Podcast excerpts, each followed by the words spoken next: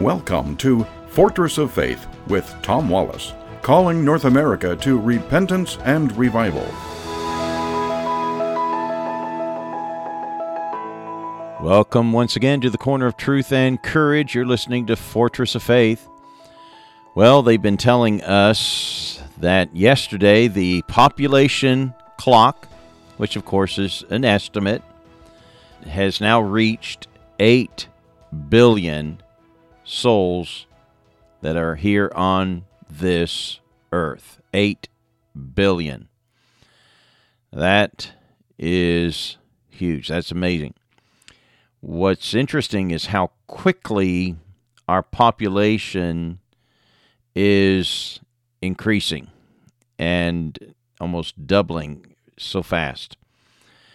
According to records, and and I I'm, I doubt whether, of course, we could accurately pinpoint any of this stuff, but nevertheless, we do have some guides, and the records say that back in the 1800s, 1804, the world population reached 1 billion people. So it took, since Christ, 1800 years. And prior to that, we estimate, you know, the Old Testament period going all the way back to Noah. There were eight people on the face of the earth then, but going all the way back to the time of Christ, we're probably looking at an existence of this world of about five to six, maybe seven thousand years. So by uh, 1800s, you know, that's about um, 200 years ago, it took the world population to reach 1 billion. Then it started growing. It only took 127 years, 1927, for it to get to 2 billion. But I remember when I was in Bible college. In Bible college in 1987, when I graduated, the world population had reached 5 billion. 5 billion. And I've been watching this quickly grow. Took 12 years for it to reach another billion by 1999, another 12 years for it to reach another billion, 7 billion by 2011. And now it's only taken 11 years, we've shaved off a year, to reach 8 billion people.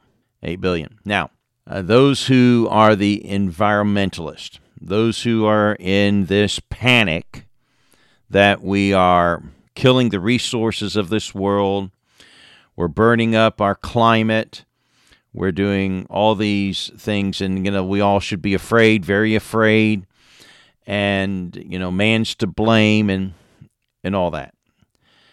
Um, something occurred to me probably about 20 years ago, maybe maybe more about all these environmentalists there. Their fear, you know, I used to kind of just shake my head at them and just say, you know, they're just crazy people. But if you think about it for a moment, these people who do not know God, if you do not have a God that sustains everything and that uh, He is sovereign and that His creation is sufficient for the needs of those whom he created. If you don't have a belief and a knowledge and an understanding of that God, then you're left with just whatever you you know see that this world is doing and what man is doing and you have no control now, we as Christians, as believers in God, we understand we have no control, but we're not in a panic. We have nothing to panic about. Why? Because God is in control. He is the one who makes the order and allows chaos. And how did it all get in here in the first place? Well, it was because of our sin, because of our disobedience, and God has left us to the consequences of that. But in the end of things, there, God still remains sovereign and in control of that. So, as Christians, we have no fear and no panic in these things. Now, that doesn't mean that we could and should live in wild abandon on the planet that we live in and not give any care to it. No, God gave us charge to dress it and to keep it. We are to be stewards of this world. So that doesn't mean that we, uh, because we're not living in a panic and you know believing that you know the resources are going to end one day or we're going to burn up the ozone and and you know all that stuff and the seas are going to rise and swallow us up.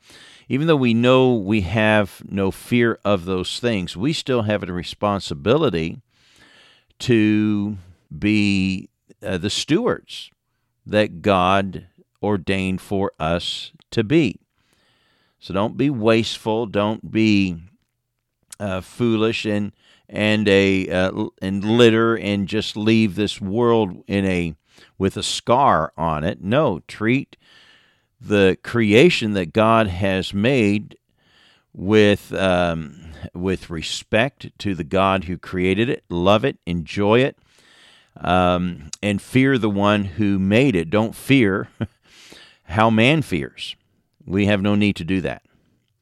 And so there, those that are you know of the mindset that the environment's fa- you know fading away and mankind is killing it and and and before long and they and some have already gone down this avenue well we've got to destroy men and keep them from growing and so you know people are saying well we need to stop the birth of certain people who are undesirable and all that stuff. So, you know, the wickedness of man and the imaginations of man has, has already taken hold to some respect of that. As Christians, as children of God, we have something beautiful to embrace. And now more people to enjoy it with. don't panic. Don't worry that we're going to run out of resources. It's not going to happen. Uh, let me share some Bible with you here. Colossians chapter 1.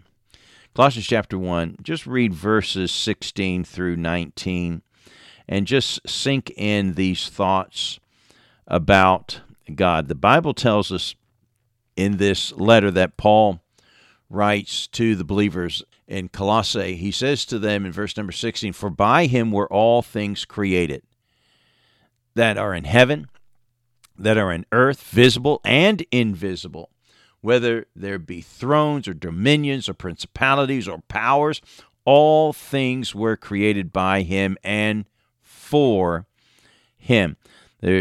All that we have, everything that's here, even the governments that are here in this world, is because God has ordered it. he is the creator of all things.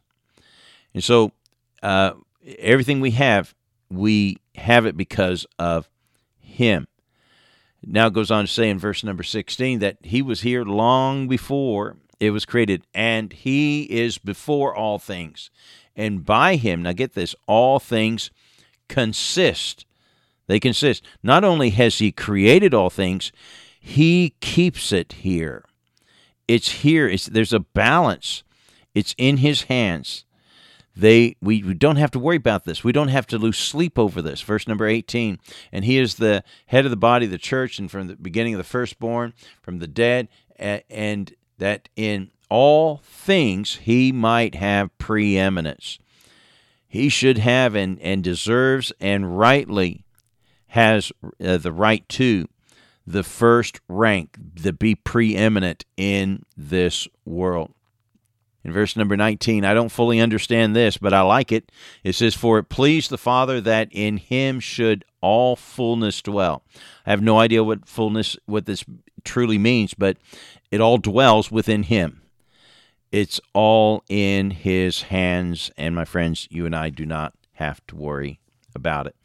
My son brought this to my attention a number of years ago he is a bit of a mathematic whiz. He's taught math uh, after graduating from high school. Uh, sorry, from from um, college. He went to teach math in in public school system there, and and he's a qualified uh, actuary, and he just loves crunching numbers. And when he was just a young teenager, I think 14, we were we were driving down the road, and he was doing these algorithms in his head, saying, you know, would pass this car, and he said you can divide that license plate into nine 732 times, and he look over to the other side and look at another the license plate, and you divide that one into nine by 400 and something. Of, wow, it's just kind of crazy. Well, he introduced to me what what is called the uh, Fibonacci sequence, where God has put the you know within a number sequence the patterns of this world is all it all has a beautiful design how trees and the pattern of trees and their leaves and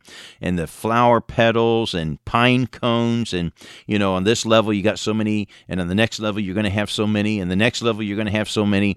And these consistent sequences and order that we see in it even in the proportions of our body and proportions of nature.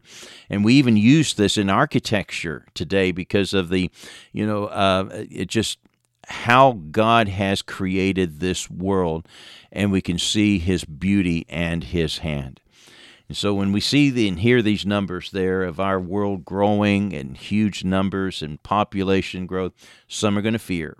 But for us, let's rejoice. Rejoice that this is God's creation. But let me leave this one last challenge with you. That also means there's more people that need to be reached for Christ. That means that there are more people that have a soul that is bound for an eternal place one day.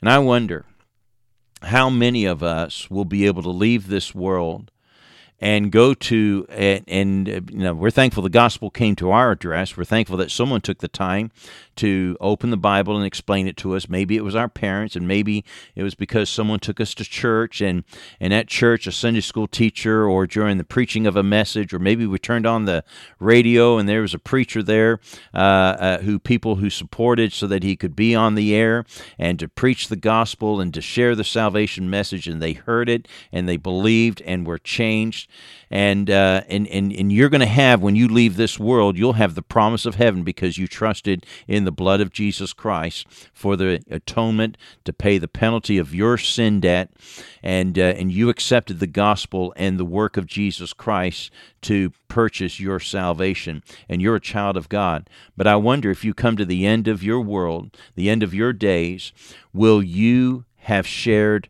that good news, that gospel with someone else, and led them to that glorious uh, uh, knowledge and becoming a born again Christian. What a sad thing it would be to go through your existence, to have the gospel, but not have someone, some kind of heritage that you can leave behind and say, I shared the gospel with so and so, and that person got saved. My neighbor got saved. My colleague at work got saved. My best friend, my partner got saved. Or my child got saved. Or my brother got saved. Or my uncle got saved because I had the courage to share with them the good news that someone shared with me. If you've not had that privilege, then would you make a determination that you're not going to leave this world with that on your record. Rather, you're going to do your best. If you don't know how, learn. Go to your pastor. Say, Pastor, I, am I'm, I'm embarrassed, but I, I don't know how to lead someone to the Lord. I want to change that. Um, I shouldn't leave here with that excuse and say that, well, I didn't know how. Uh, uh, learn and share the faith with others. And if you've been if you've led people to the Lord, have you done so this last year? If not, let's not finish this year without leading someone to the Lord.